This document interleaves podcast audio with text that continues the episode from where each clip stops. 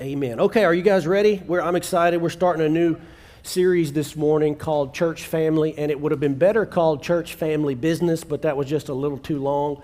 Uh, but at Church Family Business, the idea being that we're going to just talk about some things that specifically relate to One Life Church.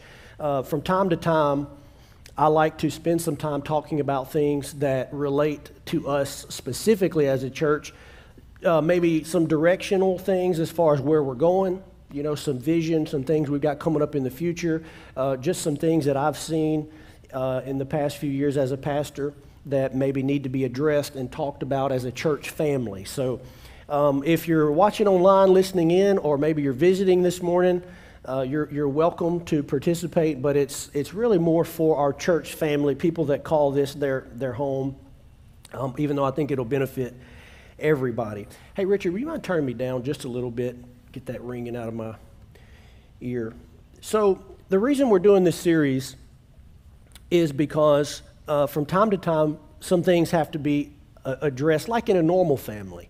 You know, if you're, if you're in a normal family, a functional, healthy family, you're going to have things that come up that you have to talk about and have to deal with, and that's a good thing. That's a, that's a good and healthy part of marriage. In a dysfunctional family, you can't ever talk about anything. Did, uh, did any of you get raised in a family like that where everything just kind of got swept under the rug and nothing was ever talked about because it was going to end in a big blow up fight, you know? Uh, well, that's not normal and, and healthy. Even though it might be normal, it's not healthy. It's certainly not functional. That's not how it should be. And so, from time to time, as a church family, we've got to talk about a few things, and we're going to be doing that in this series. So, keep in mind, uh, when we do a series like this, uh, and maybe not, I don't know, we'll see how it goes, but there could be a few things that are a little uncomfortable or step on a few people's toes or, or whatever, and then, you know, but we're all adults and we can handle that, right? Okay, I thought so. So, first thing I want to talk to you about this morning uh, in week one is we're just going to talk about a few church culture issues uh, about One Life. Just a few things about the One Life church culture that, if you've been here for any amount of time, you probably already know. But if you're just coming. Uh, maybe you're not quite as aware of it. And so I'm just going to go through a few things. And I want to talk to you about some decisions that we made early on as a church. The very first decision that we made when we started One Life Church is we decided that we would exist to please God. And that is opposed to and in opposition to pleasing man. And we decided that we would start the church, we would run the church, govern the church, make decisions that pleased God, and that being the driving force and the driving factor, not pleasing man. And you may think, well, that's, uh, that's a given, right? Every church runs that way. No, definitely not. As a matter of fact, what happens with most churches is it gets flipped even if it's not on purpose, it's what ends up happening. Pleasing man, pleasing people, pleasing those people, even that are in the church, becomes the driving force for every decision and how things are done and how things are made. We decided very early on that we would not do that. And that if people got mad, but God was happy, we were okay with that. We decided that we would focus and make decisions based on what does God want. Well, in order to do that, we got to be real familiar with His Word, and we've got to spend a lot of time with God, seeking God, praying for the church, and praying for direction. And uh, sometimes what God wants and what man wants are in opposition. You know, sometimes the direction of the church is not necessarily the direction that a person in the church wants the church to go. Let me give you an example. I heard a pastor say this one time. He said, Every person that walks through the door of your church has a vision for your church. In other words, every person that walks into a church has an idea of what that church should be, what that church should be doing, who that pastor should be and what that pastor should be like, what the staff should be like, what the youth pastor should be like, the things we should be doing and not doing. Every single person that walks into church, especially if they have a church background, has that idea of what they think things should be. Uh, how many of you know if, if I were led by that, this would be an odd church? If we're, because also people's opinions of what should be done are changing constantly. But the one constant is God. The one constant And the one, the one thing that is stable is what God wants. I believe that, that God planted this church, that God wanted this church planted. And so the way that I function and operate and think is I work for God. And I, I, I live to serve God. When I was a teenager and I gave my life to God, that was the driving force was, Lord, I want to serve you, whatever, whatever you want. And there are plenty of times since this ministry has existed that I felt like the Lord was leading us one way, but it wasn't necessarily what everyone wanted. Well, in, in that case, well, we have to go with what God wants. When I say we decided that we would exist to please God, not man, it also means that uh, we're going to be extremely faithful to God's word. Meaning, the things that we talk about, the things that are preached, the truth that comes out of the pulpit is going to be faithful and consistent with the Word of God, no matter how people receive it or don't receive it. In other words, we're going to talk about topics and we're going to give the biblical stance and the, the biblical view on those topics no matter what culture thinks about it, no matter what a person thinks about it, uh, because the Bible is constant. It never changes. The truth is never changing. Now, of course, through generations, uh, opinions, cultural opinions on that will change. In one generation, uh, they may think, you know, sex outside of marriage is good. In another, they may think, no, that's a, that's a bad thing. Or in another generation, they may have this opinion. And then 10 years later, they may think this. Uh, but, but the Word of God is constant. So a church that exists to please God is not moved by every wave of opinion of the culture.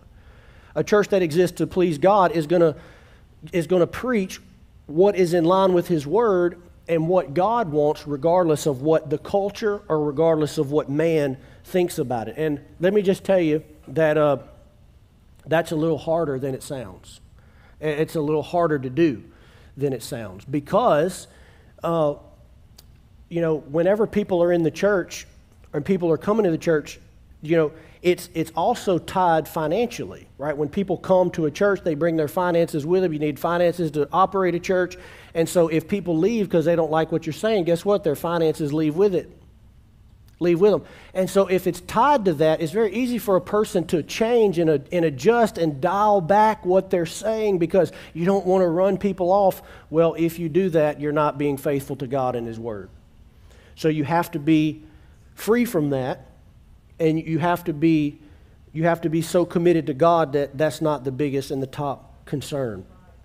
Acts chapter 4, verse 18, the apostles ran into this very early on. Those leaders and elders and more experienced people in the uh, church world called in the apostles in verse 18, Acts 4 18. It says, So they called them in and they charged them not to speak or teach at all in the name of Jesus. But Peter and John answered them, Whether it is right in the sight of God to listen to you, rather than to God, you must judge. For we cannot speak of what we have uh, we cannot speak of what we have seen and heard. Meaning we cannot speak but of what we have seen and heard, actually, is what it says. And so what they were asking him to do is don't preach in the name of Jesus because it's divisive. We all serve this, this is what they were telling him. We all serve the same God. Why you got to bring in this Jesus stuff and, and mess up the whole thing? You need to quit doing that. And they were threatening them. They were threatening them, saying, if you don't, we're going to put you in jail. There may be, they got beat for this many times. And they had to stand up in the face of that and say, look, whether it is right in the sight of God to listen to you or to him, you're going to have to judge, but we are going to serve God and we're going to speak what is necessary. And let me just tell you this about a lot of uh, churches, a church, church culture, in the church world. There are many churches, even in America, uh, that have not even experienced a lot of persecution. They've not even experienced a lot of resistance, and they're already changing on this. They're already soft on issues that they ought to be straightforward on.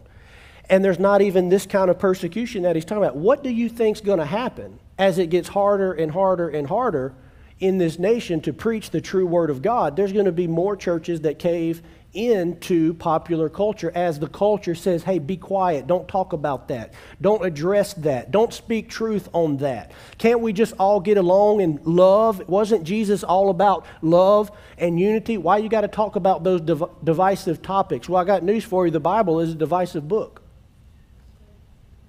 It was even Jesus that said that I don't come to unify, he said, I come to divide. He said, actually, a, a, a, son against their mother, a son against their father will be divided over the issues that are in this, this book. And truth always divides because you're going to have people on either side of it. You're going to have people that believe the truth and people that don't. So we just made a decision early on. We, we exist to please God, whether that means success or failure a lot of churches, the way that the, the temptation is, the way that they could operate is to be successful. And how do you measure success? Well, by the number of people you have.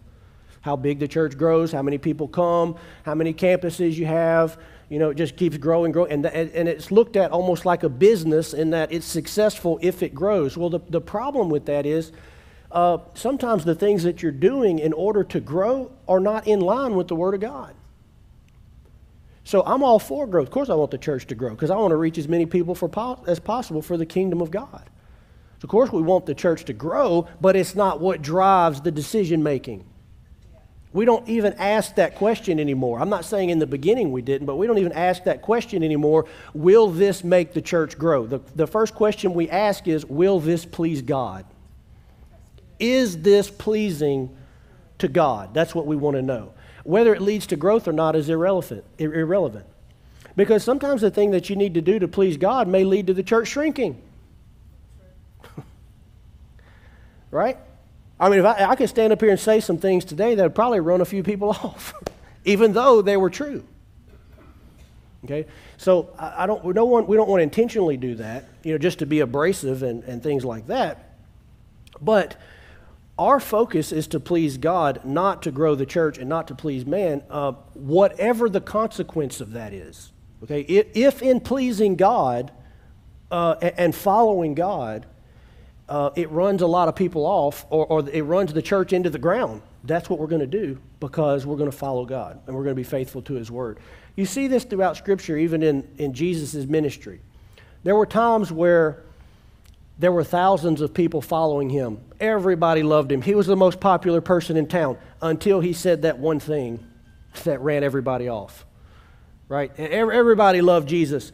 And, and he knew they weren't following him for the right reasons.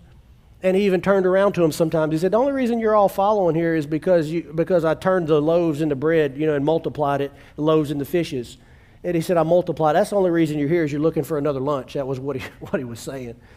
And he said, So let me just tell you this. And, and he w- went on to explain that uh, unless you eat my flesh and drink my blood, you can't be a, a child of God. They didn't understand that, and every one of them left them except the disciples. He did that why? To separate, to divide. The, the, the reason, uh, why are you really here? So, the point of how a church should operate is God doesn't need God doesn't need churches on this planet that are serving man. He needs churches on this planet that are serving Him and, and, and not afraid to say the things that need to be said and do the things that need to be done, whatever, whatever the cost. Amen. Acts 5.27, same similar situation. Uh, same thing, priests bring them in, high priest brings them in. He says, and when they had brought them, they set them before the council, and the high priest questioned them, saying, We strictly charged you not to teach in his name. Yet here you have filled Jerusalem with your teaching, and you intended to bring this man's blood upon us. But Peter and the apostles answered, We must obey God rather than men. In other words, we will not be moved by what you are saying, we will serve God. So, what does this look like? How does this manifest itself in the church? Well, number one is the preaching. You know, number one, like, like we, I'm not going to really belabor that point. We've already talked about it, but it's, it's going to affect the way that the message comes out. And the biggest concern, again, not trying to be purposely brash or purposely offensive, but the biggest concern is not, is this going to make somebody mad? Is this going to upset someone? Is this going to be, uh, you know, culturally sensitive or politically correct? That's not the biggest concern. Uh, the biggest concern is, again, what does God want said?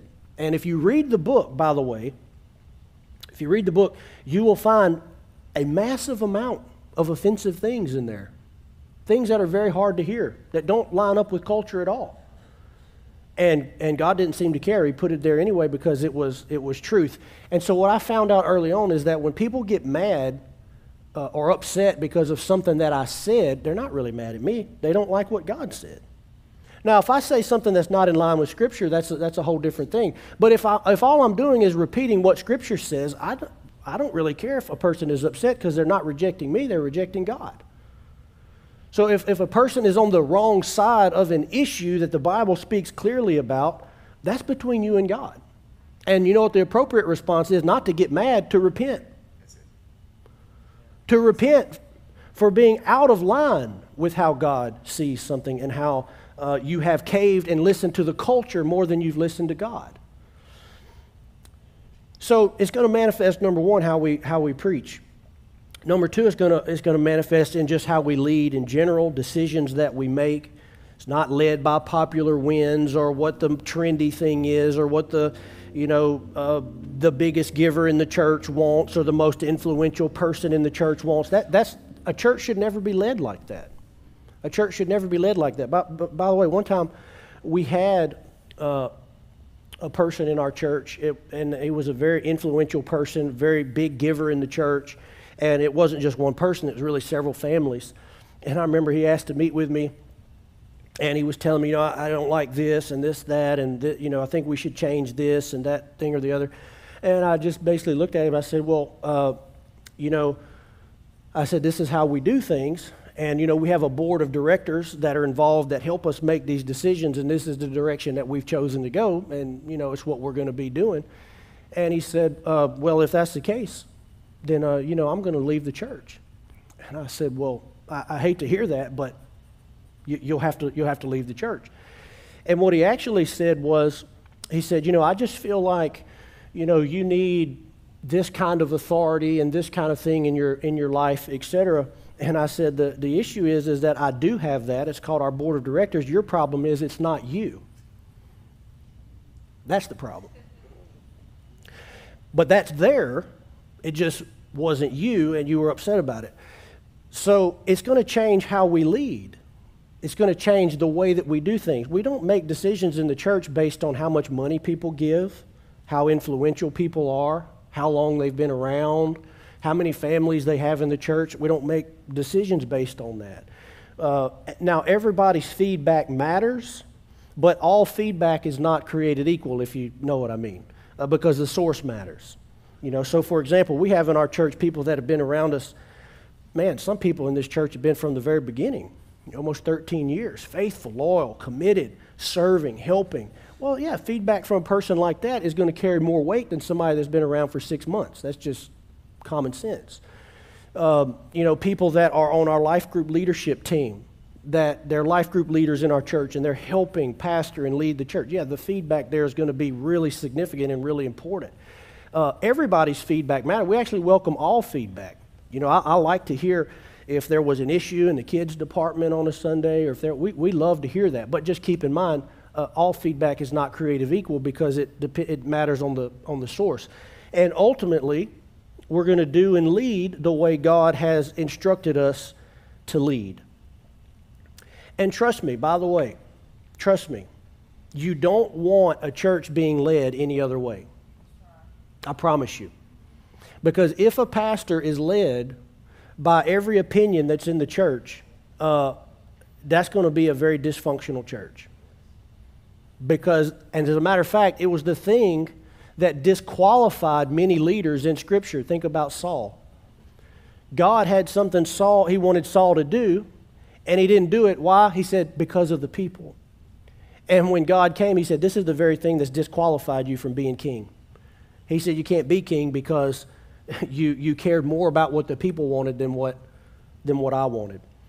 Uh, also, keep this in mind uh, in a church, in any church, a healthy church, big church, growing church, small church, uh, the people that are in the church sometimes come and go. You know, like I said, there are people that are here from the beginning and, and have been here.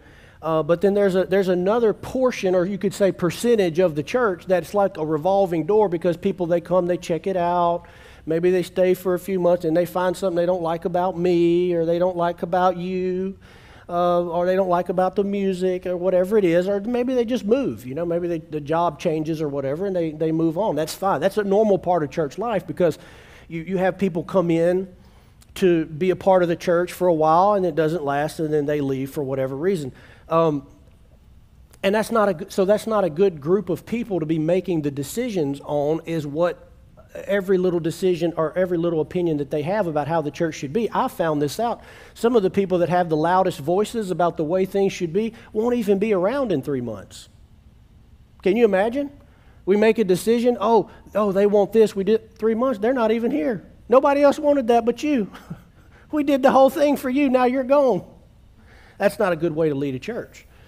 Um, that's, that's not a good way at all. So the best thing is, like we said, to follow the Lord let Him lead, guide, and direct it.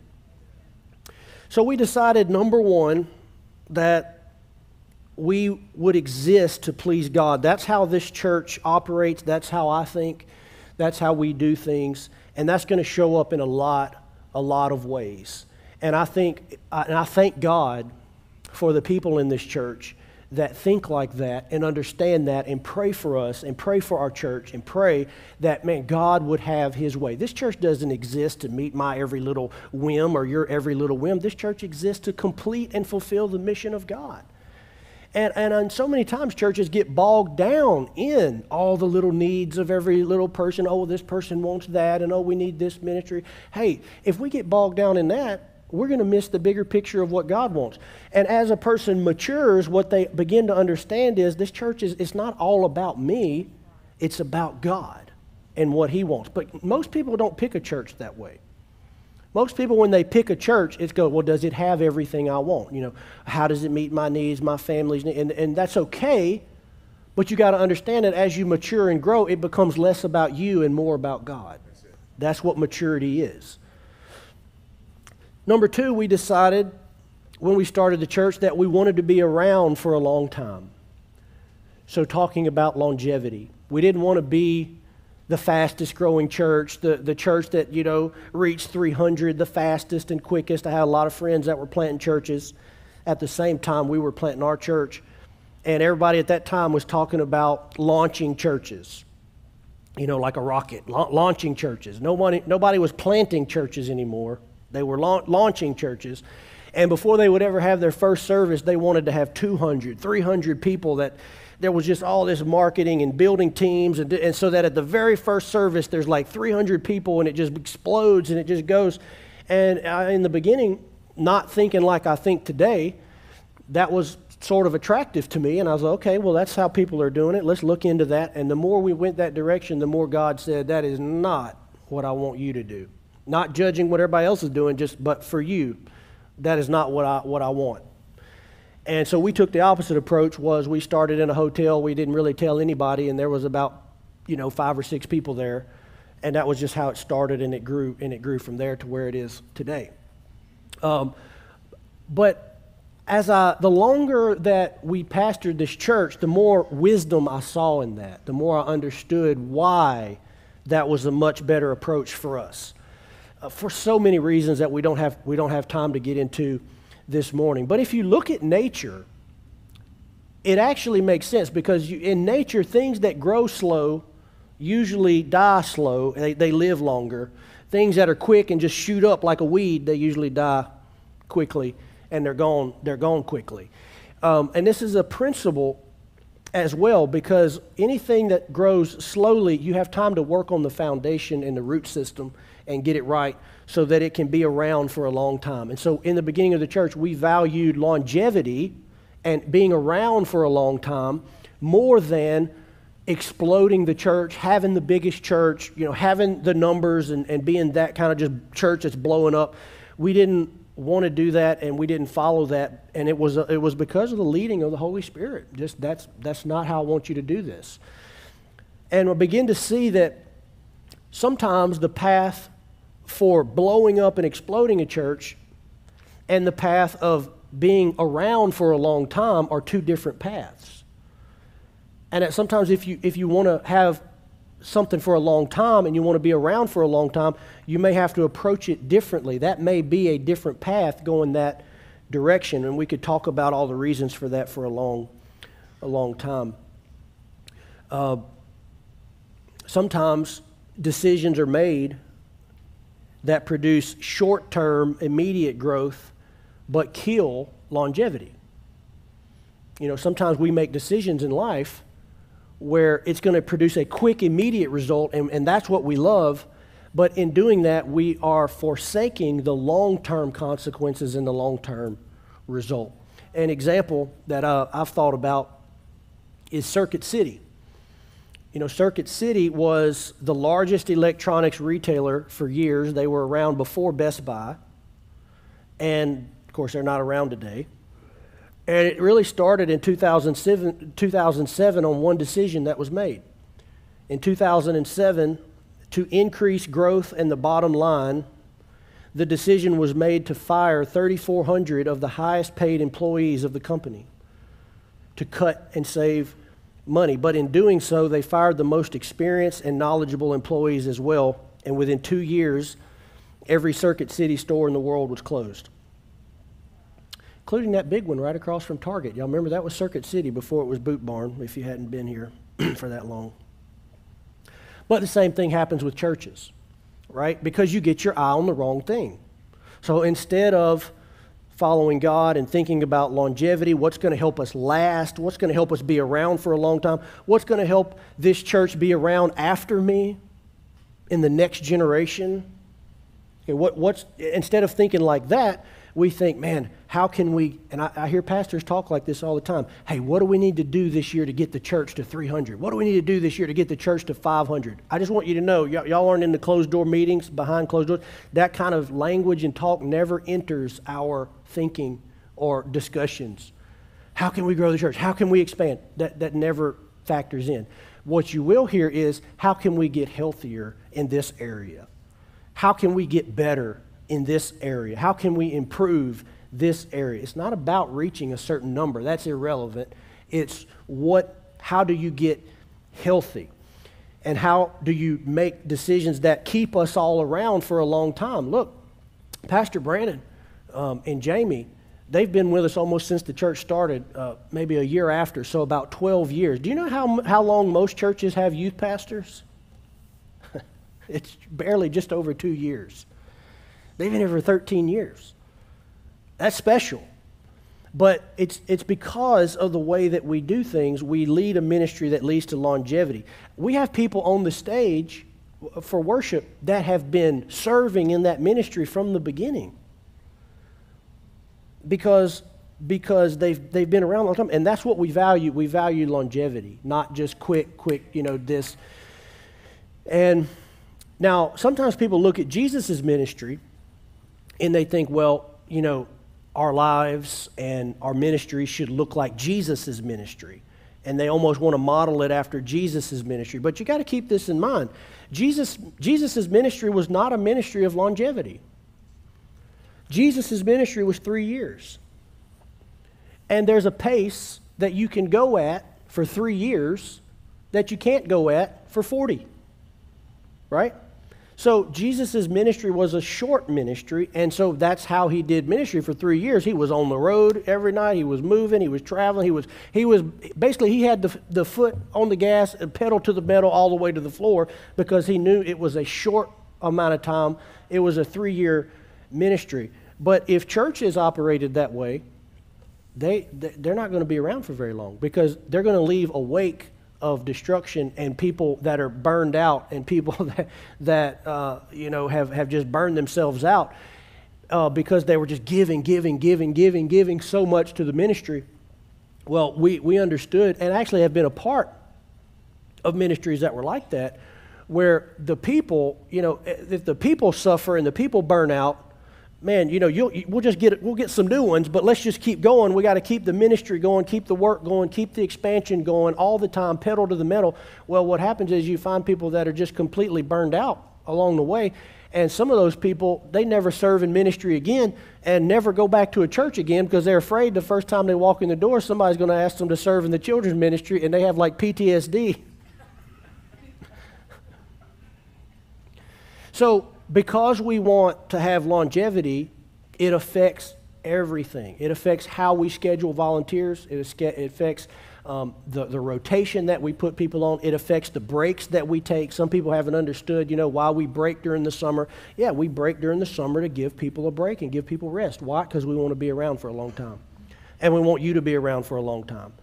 And, contrary to what a lot of people might think, the church itself, okay, the church building, the church uh, facility is not the center of everybody's life. God is the center of everybody's life, should be the center of everybody's life, but the church building is not the center of everybody's life. Did you know that when the early church got started, and long before that, that they, they only had church one, one time a week on the Sabbath? They had church. There was no Sunday night service. There was no Wednesday night service. There was no, you know, Monday night this prayer. That there was none of that. They, they gathered in homes, right? They had the Sabbath on Sunday. They would meet in church, and then they would gather in homes for prayer and fellowship and those types of things. But there's been a shift in the American church from actually doing and living the work of the ministry, actually living, being, and doing church ministry and being the body of Christ to just gathering for more and more experiences and more and more word. But that's actually not the purpose of the church is just to gather for more singing and more preaching.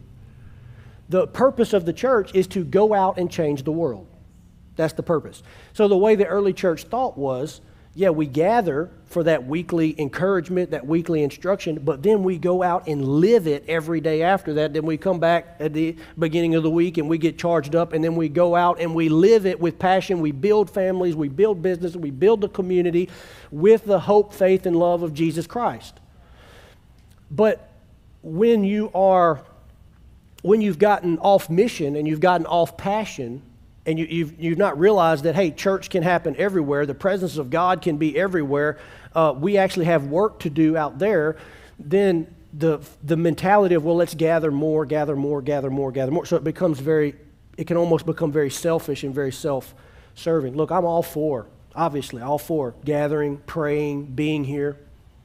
But the real change happens out there as far as in the world. We come here to get changed so that we can go out there and bring change. That's the, the cycle.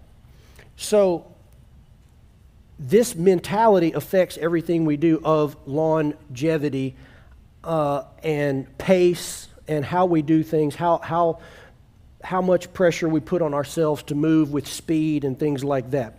Proverbs 13 11 says, Wealth gained hastily will dwindle, but whoever gathers little by little will increase it. This applies to ministries as well. It actually applies to a lot of things in our life. But the idea that of if you get a windfall of money or an inheritance of money, it's likely to dwindle more and more, but whoever gathers little by little will increase because you respect it more and because you built a foundation along the way. Proverbs 20 21 says, An inheritance gained hastily in the beginning will not be blessed in the end because of the same principle. So this shows up in a lot of ways in the decisions we make when we have services, when we take breaks, how we treat our staff, you know, giving them days off and vacation time, reasonable work hours, how we treat our volunteers, when we take breaks, things like that. Okay, last one that we're going to cover this week is we decided that we would be a church that men love to attend. Why men? Well, because in most churches, women already love to attend church. If you look across the church world, uh, now, this, this sometimes refers to a specific type of church, but if you take the whole church at large, there are a lot of churches that uh, you know, it's, it's not a problem to get women to attend church. Women, maybe you just love God more. I don't know what it is. Maybe you're more spiritual. You know, I don't know. You connect to the Lord better. I'm not sure. But it's not really been a problem to get women and children to attend church. But it's been a problem for decades to get men to attend church. So we decided, and there, there's a lot of reasons for that, and I think a lot of the reasons are justified. I think a lot of the reasons are very legitimate. Um, but we decided early on that we wanted to be a church that men love to attend. Uh, doesn't mean we don't want women to love to attend, but like I said, they already love to attend. So we, we, we don't focus too, as much there. We wanted a, to be a church that men love to attend because we understand the value of men. The value of men leading their homes, leading in the church, leading in the community, leading in the nation. Now, please understand, uh, women have those values too, and we're not disparaging that in any way by talking about the, the role of men. It's just what we're talking about this morning. Um, if you, if you want to know how I feel about women and the role of women, come on Mother's Day because I hit it hard and good. You know, you could, you could go listen online, it's all on there. But this morning we're going to talk about men specifically. The Bible is filled with men who change the world. If you go read your Bible from cover to cover, it is filled cover to cover with men who changed the world. All 66 books were written by men. All 12 disciples and apostles were men. And remember, God chose this. God chose, God ordained that all 66 books of the Bible would be written by men. He chose that all 12 of the apostles would be men and that they would lead the church after that. God chose this. From the very beginning, God gave men a gift and a calling of leadership. Do they fail miserably at that sometimes? Yes. Yes, absolutely. Can, can anybody who's got that gift use it for selfish reasons and destroy and hurt people? Yeah, absolutely, of course. But men, by default and by the nature of being created by God, are called to lead and are called to have authority and walk in that authority and lead from that place of authority. And if you haven't noticed in our nation, there is a, there is a movement to move away from that. If you have your eyes open and, you you see, you could pay attention. And this goes back a long time. And, and I don't think there's any, um, you know, I don't, I don't think there's any like conspiracy theory behind it, anything like that. I don't think that there's any one person that's behind it. Remember, our fight is not with flesh and blood. But there is a spiritual force behind it. And if you go all the way back to the 80s, you can start to see in some of my favorite favorite cartoons, favorite shows, favorite things that'll come on, the dad is always a complete moron, and the wife and the children and even the dog are brilliant. Always have the answers, always know everything, and dad is just the big bumbling, you know, Homer Simpson of an idiot. And uh, that just that went on for, for decades. Yeah, that's, that's America's idea of men is Homer Simpson. Well, God has more for them than that. God has more for us than that. Amen. Um, so this is a big conversation. I'm not saying that plenty of men don't use the, the gift that God's given them for selfish reasons. But listen, this is also an attack of, the, uh, of, of Satan, is to make men passive to make men passive where they do not lead, they do not use that courage and that boldness and that strength that God has given them to stand up and be the men that they're called to be. Um, but this calling comes from God. So men are called and gifted by God for leadership. And when men are not in their place, the home suffers, the church suffers, the community suffers, and the nation suffers. And I think one of the problems that we have in our nation right now is because men are not standing up against some of the nonsense and silliness and foolishness that we have going on in our nation. Because I know men, and some of the stupid things that I hear being said, there's a lot of men that are in decision making places that are sitting in the back and in their mind they're going, that's the dumbest thing I've ever heard, but they're not opening this and doing anything about it. So the nation suffers when men are not in their role. This is a statistics I, I came across in studying this a while ago. It says when a mother comes to faith in Christ first, the rest of her family follows 17% of the time. But when a father comes to faith in Christ, the family follows 93% of the time. Why? Because it's a God ordained system.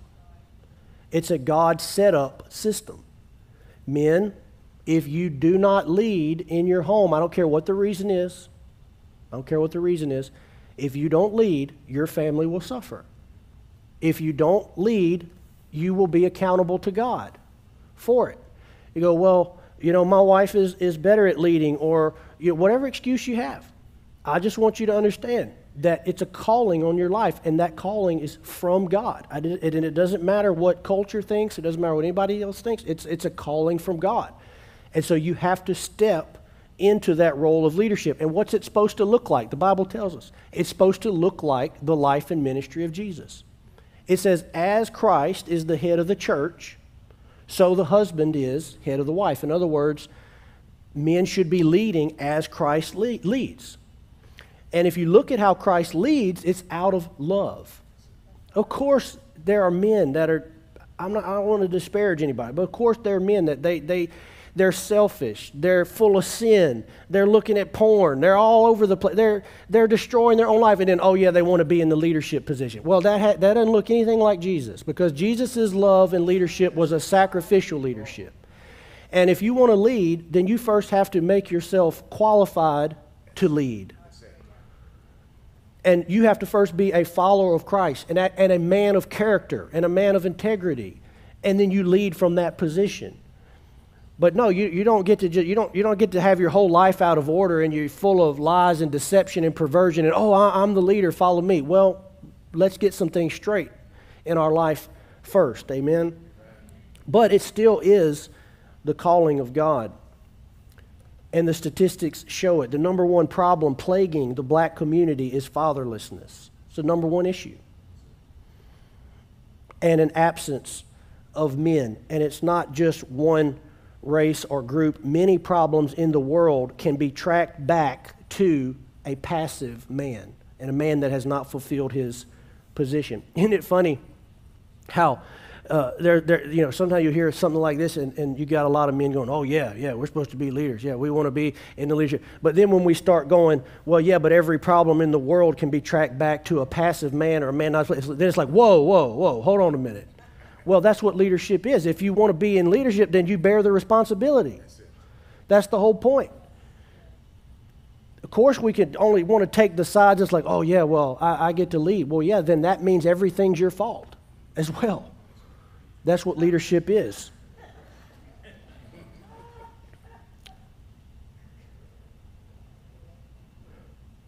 So, why is it that we had to focus on this? Well, again, a lot of churches weren't speaking to these issues, and a lot of churches, when you walk in, quite frankly, uh, a lot of churches I was part of, when you walk in, it looks like a funeral home. There, there's flowers everywhere. There's really, you know, soft light painting, pink everywhere, and painting. And it just, yeah, of course, when men walk in, they're like, I don't want to be here. It feels like somebody died. I don't. This isn't, you know. So yeah, I'm, when you walk in one life, I understand it looks overly manly. There are no flowers. There are no soft pink paintings. When you walk in, there's a gigantic brick wall, right? It just hits you right in the face when you walk in. There's the, the coffee shop. Yeah, I understand. It's, it's not a very feminine place. But ladies, please understand, it's because we thought you could handle it. Okay? We knew that you already love coming to church. All right? So we said, look, let's, let's make this a place that men enjoy to come. And one of the greatest pleasures that I've seen as a pastor, one of my favorite experiences to have as a pastor, is when I see a woman come to church with her children without her husband. And after about three months, I see him pop in, usually one Sunday and doesn't come back. And then a few weeks later, I see him pop in again. And in a few weeks, it doesn't come back. And then for long, I see him every Sunday sitting right next to his wife and right next to his family. It's, it's one of the greatest experiences that I have as a pastor, and I see it all the time, and it's why we focus on it. We focus on it because we believe that church is not just for women, it's for men and women, it's for the whole family, and we want to focus on that. By the way, I don't, I, I rarely see it the other way around, unless there's a divorce or something like that. There's not a woman in the picture and a, and a husband just bring a father just brings his kids to church. But I, I don't I can't think of one time, uh, and and if I'm wrong, somebody can tell me later. But I haven't can't remember one time where I've seen a father come with his kids and the mom just sits at home and then later she's come. I can't think of one time that I've seen that, but I've seen it the other way around very, very often. You see this a lot in Scripture, this kind of uh, assumed position that men have 2 Timothy 2, Paul is talking to Timothy, and he tells Timothy, he says, Look, what you've heard from me in the presence of many witnesses, I want you to entrust it to faithful men who will be able to teach others also. So, what he's explaining is this process of multiplication and how the church grows. He said, Paul tells Timothy, What I've imparted to you, I want you to find other faithful men that you can impart it to, and then they can impart it to others. And it's just a multiplication process that goes on. And this is the calling of men. But for so long, whether intentionally or unintentionally, churches have pushed men to the side uh, and not maybe overtly, but not realized the, the value of men and, uh, and got them plugged in and got them involved where they need to be as we, uh, well, I'll just mention a few other things on this done. We're almost done this morning. Uh, you know, this affects a lot of things in the church. It affects how we think about a lot of things. It affects even how we worship. I mean, I mean, we, we actually talked to the worship team and asked them to consider and think about when we pick songs, how will a man feel singing this song in church? That, that's actually part of the discussion when we are picking what songs get, get sung is how will a man feel singing this song in church? Because there are certain songs that women might feel comfortable singing that a man just doesn't.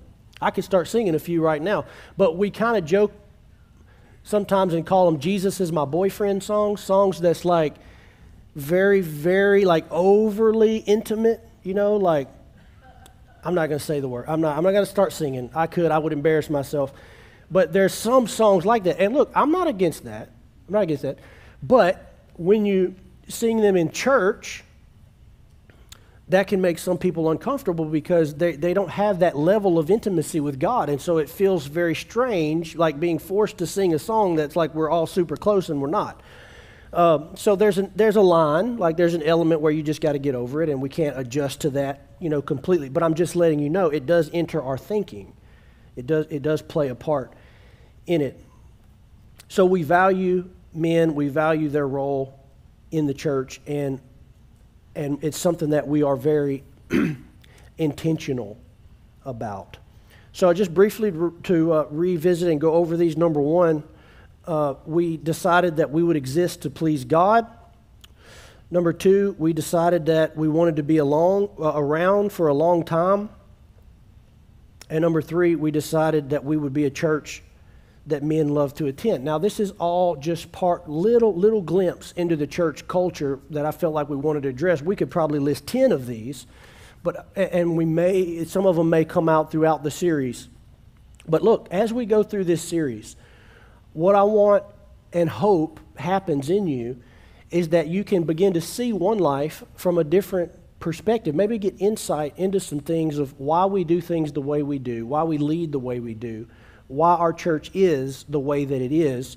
And you can get a better understanding of that to uh, appreciate it and value it and support it and uh, find your place. Find your place in the church and let God use you. Amen? Amen. Praise God. Let's stand on our feet this